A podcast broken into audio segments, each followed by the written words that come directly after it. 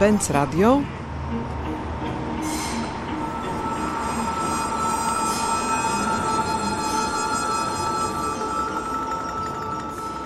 Benz Radio prezentuje. Dzień dobry, nazywam się Konstanty Szydłowski. Jestem krytykiem i kuratorem sztuki w Galerii Stefan Szydłowski. Przyjechałeś do Warszawy z Berlina, bo tam na co dzień urzędujesz. Berlin to takie miejsce, którym mówi się, kiedy opisuje się ten normalny świat sztuki. Czy rzeczywiście tak wiele się różni Berlin od Warszawy? Bardzo się różni, to jest bardzo trudne w ogóle pytanie do odpowiedzi prostej. Może po prostu powiem na wstępie, że w ogóle założenie tego, że jest jakaś scena normalna sztuki współczesnej jest bardzo odważne, ale bardzo trudne do utrzymania, dlatego że akurat z perspektywy Berlina bardziej akurat taką wzorcową sceną byłaby scena amerykańska związana z Nowym Jorkiem, czy akurat aktualnie z bardzo intensywnie rozwijającym się i rynkiem, i sceną w ogóle artystyczną w Kalifornii. Takim punktem odniesienia może być również Londyn, był w każdym razie do niedawna przez bardzo długi czas. Z kolei dla innych osób takim punktem odniesienia wzorcowym jest Bazylea na przykład, jako takie mityczne miejsce, gdzie są największe targi sztuki na świecie, gdzie są największe galerie, które się pokazują. To wszystko się dodatkowo komplikuje tym, że Azja niesłychanie się intensywnie rozwija w kwestii uczestnictwa w świecie sztuki współczesnej, zarówno w sensie finansowym, jak i w sensie takiej obecności kuratorsko-muzealnej. Rozumiem, że chodzi nie tylko o to, że w Azji powstają nowe instytucje kultury, ale także o te pieniądze kolekcjonerów z Azji, które wchodzą na rynek sztuki.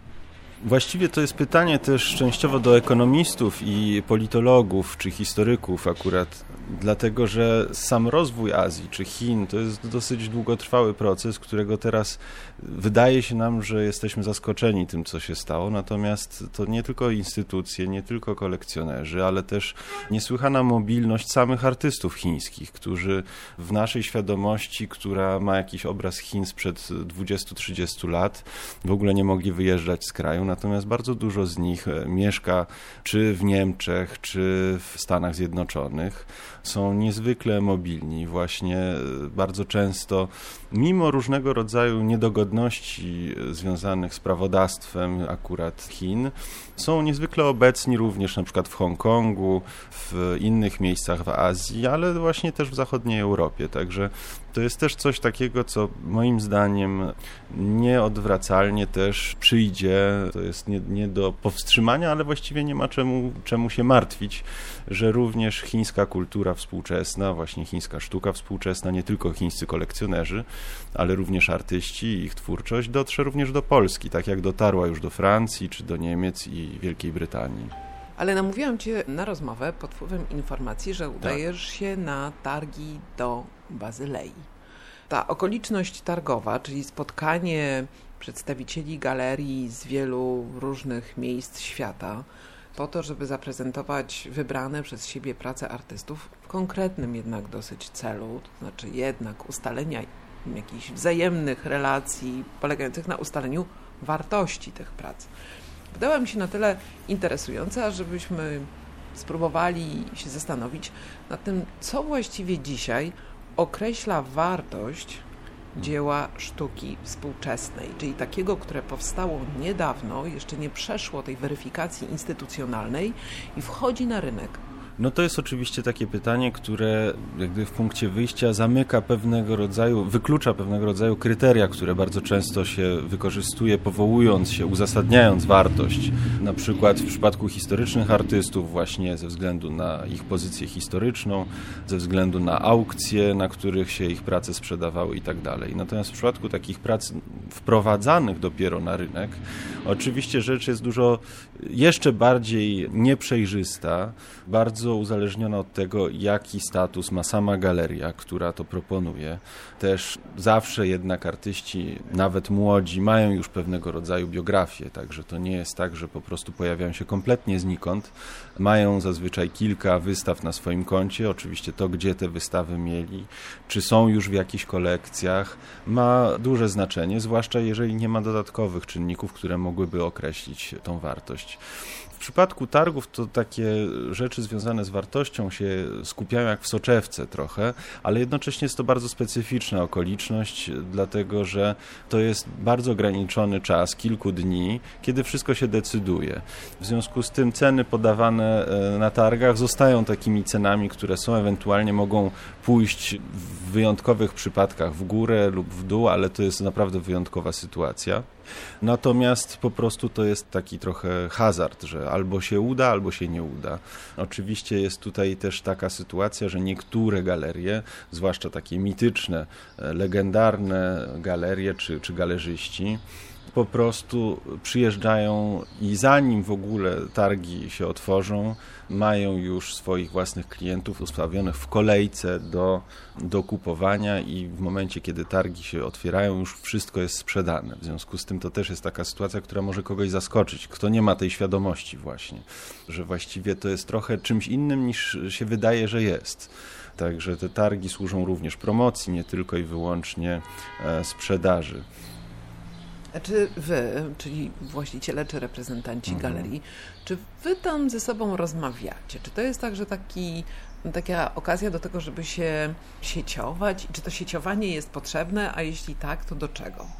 No tak, oczywiście, to jest bardzo, bardzo częste zjawisko. Właściwie jest to niezwykle, niezwykle interesujące też, dlatego że można się dowiedzieć niektórych rzeczy. To jest trochę takie docieranie do informacji, często na skróty, z, z pożytkiem dla, dla prawie wszystkich tych zainteresowanych.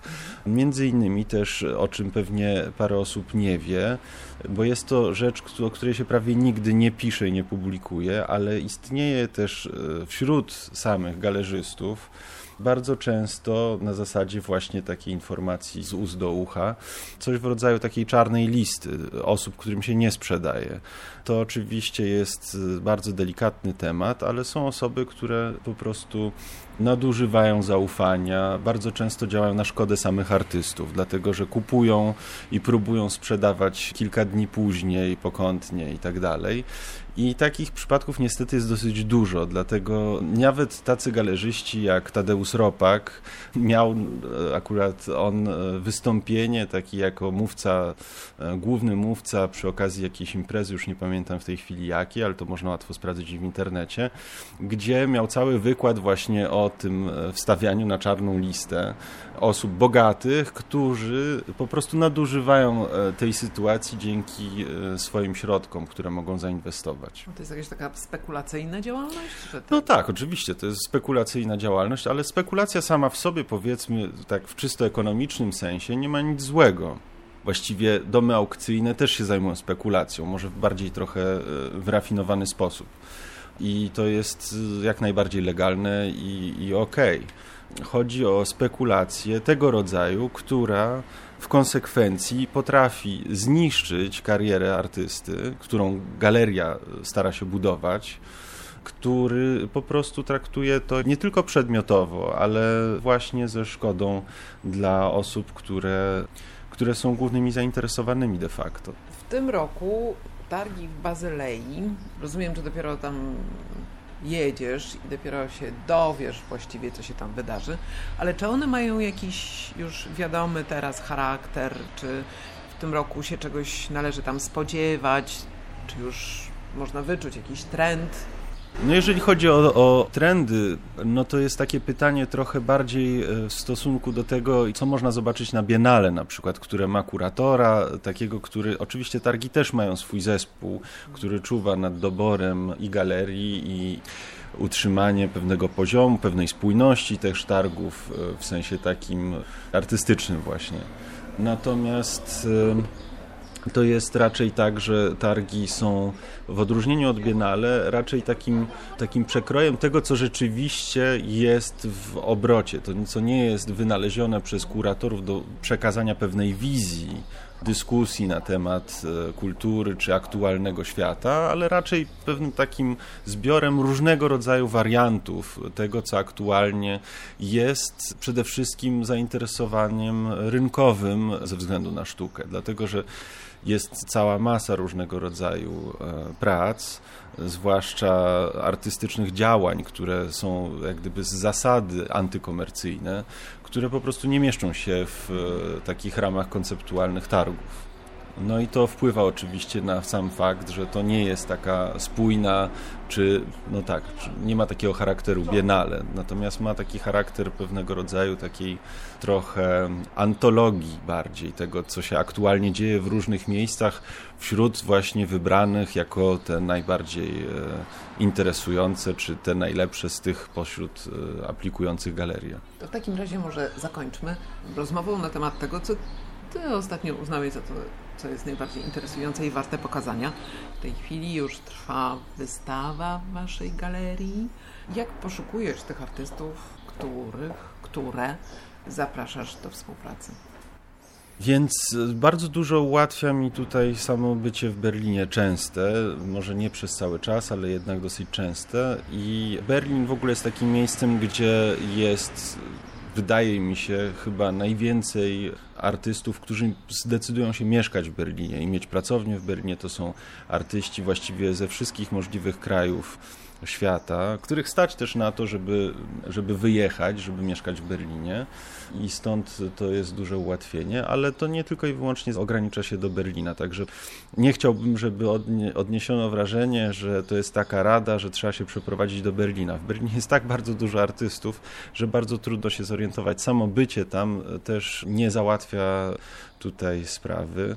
Natomiast jest to oczywiście bardzo cenne doświadczenie zobaczyć, co robią inni, dlatego że jest tego e, bardzo dużo przy różnych okazjach.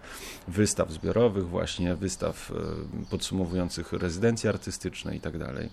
Natomiast no, staram się oczywiście przez różne, różnego rodzaju metody docierać do artystów, poznawać ich, e, przede wszystkim poznawać ich pracę i zastanawiać się nad tym, na ile są one interesujące. Teraz akurat będziemy mieli e, w Warszawie dwie wystawy, na które serdecznie zapraszam. Jedna wystawa to jest wystawa Aiko Tezuka, japońska artystka, wystawa na, na ulicy Wspólnej 53 w Galerii Szydłowskiej. Artystka zajmująca się tkaniną, która w zasadzie e, jest przez artystkę sama e, uważana za sztukę konceptualną. Jest to taki rodzaj sztuki konceptualnej, która ona łączy z oczekiwaniem takim, że już mamy za sobą ten etap w historii sztuki, kiedy sztuka konceptualna w ogóle nie troszczyła się o swój wygląd, to znaczy był zupełnie e, nawet nie drugorzędny, ale trzeciorzędny. Natomiast w jej przypadku jednak forma, e, w jakiej sztuka konceptualna jest zaprezentowana, właśnie w przypadku jej tkanin, Właściwie tkanina to też jest trochę niesprawiedliwe określenie. Po angielsku funkcjonuje na przykład fiber art i to jest trochę coś innego, bardziej nobilitujące w każdym razie określenie. W jej przypadku forma ma również bardzo duże znaczenie. Oczywiście priorytetem jest cały koncept, ale bez formy on nie jest zupełnie tym, o co, o co chodzi. Więc to jest pewnego rodzaju znalezienie takie balansu między jednym a drugim. Natomiast drugą wystawą, na którą serdecznie zapraszam, to jest wystawa Luki Rajskiego i szwajcarskiego artysty Augustin Rebete, który przygotował animację i też pracę in situ w galerii promocyjnej na Starym Mieście. I to jest artysta akurat, z którym Luka Rajski już teraz robi drugą odsłonę wystawy. Przypomnę tylko, że w grudniu odbyła się taka pierwszy odcinek tej współpracy, czy takiej wzajemnej inspiracji. Było to w Kunsthalle w Locarno, która się nazywa La Rada.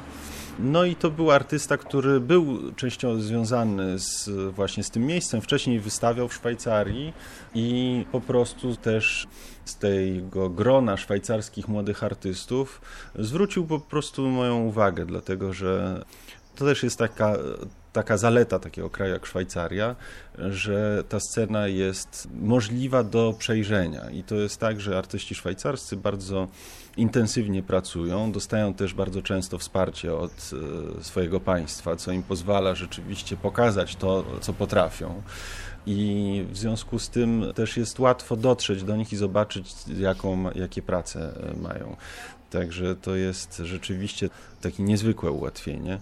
No i e, skontaktowaliśmy się z e, Augustenem e, Rebete, czy byłby zainteresowany taką wspólną wystawą.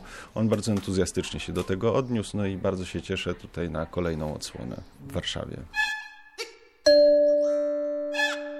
Natomiast jest jeszcze jedna rzecz, o której chciałem powiedzieć, o która wydaje mi się dosyć ciekawa, może być ciekawa, akurat ze względu na temat e, wartości, czy ceny nawet, mówiąc brutalnie.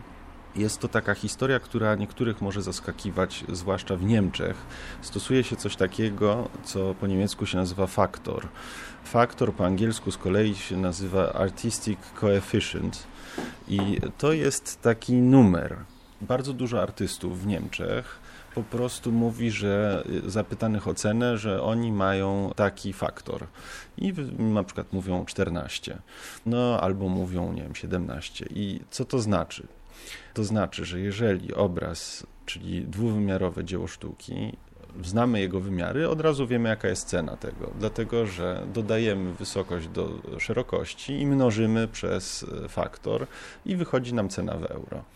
I to jest pewnego rodzaju takie bardzo, wydaje mi się jednak nie wiem, anglosaskie, może nie do końca anglosaskie, ale niemieckie podejście do sytuacji, gdzie się wprowadza pewnego rodzaju stopień transparentności, gdzie są pewne zasady, na których można się oprzeć i w związku z tym też bardzo często wiąże się to z dodatkowym zaufaniem, że się kupuje po prostu, że się wie, co się kupuje w sensie tego, ile to jest warte. Ale to znaczy, że ci, którzy robią miniatury... No to muszą wtedy wymyśleć sobie odpowiedni faktor do miniatur. To znaczy nie szaleć w dużej skali wtedy, jeżeli, jeżeli już tak bardzo sobie podniosą tą... Oczywiście to, to jest bardzo różne. Można to na przykład powiedzieć, że w przypadku takiej a takiej techniki, takiej a takiej skali, to jest taki faktor. Albo w ogóle abstrahować od tego. Ale to w przypadku takich klasycznych mediów, jak zwłaszcza jak, jak malarstwo, no to jest coś takiego, co jest mocno obecne w dyskusjach właśnie na temat e, ceny. Jeżeli się kogoś pyta o cenę, to bardzo często taki artysta sam nie wie, ile dany obraz kosztuje, no ale mówi, że można sobie samemu przeliczyć, że on ma taki faktor i proszę bardzo. Cały ten temat dotyczący wartości dzieł sztuki wydaje się też bardzo ciekawy, dlatego że on jest zajmujący dla młodych artystów, którzy starają się poznać sposoby, którym mogliby swoim pracom nadać wartość. Otrzymałam nawet takie pytanie kiedyś w czasie publicznego spotkania, jakimi metodami właśnie taki młody, początkujący artysta bądź artystka powinien się posługiwać po to, żeby jego prace, ich cena, ich wartość właśnie w obiegu rosła. I jak na takie pytanie odpowiedzieć? Czy są takie metody, których wręcz należałoby unikać? No więc y, to jest bardzo dobre pytanie i bardzo trudna odpowiedź na nie, dlatego że oczywiście to jest bardzo ważna kwestia.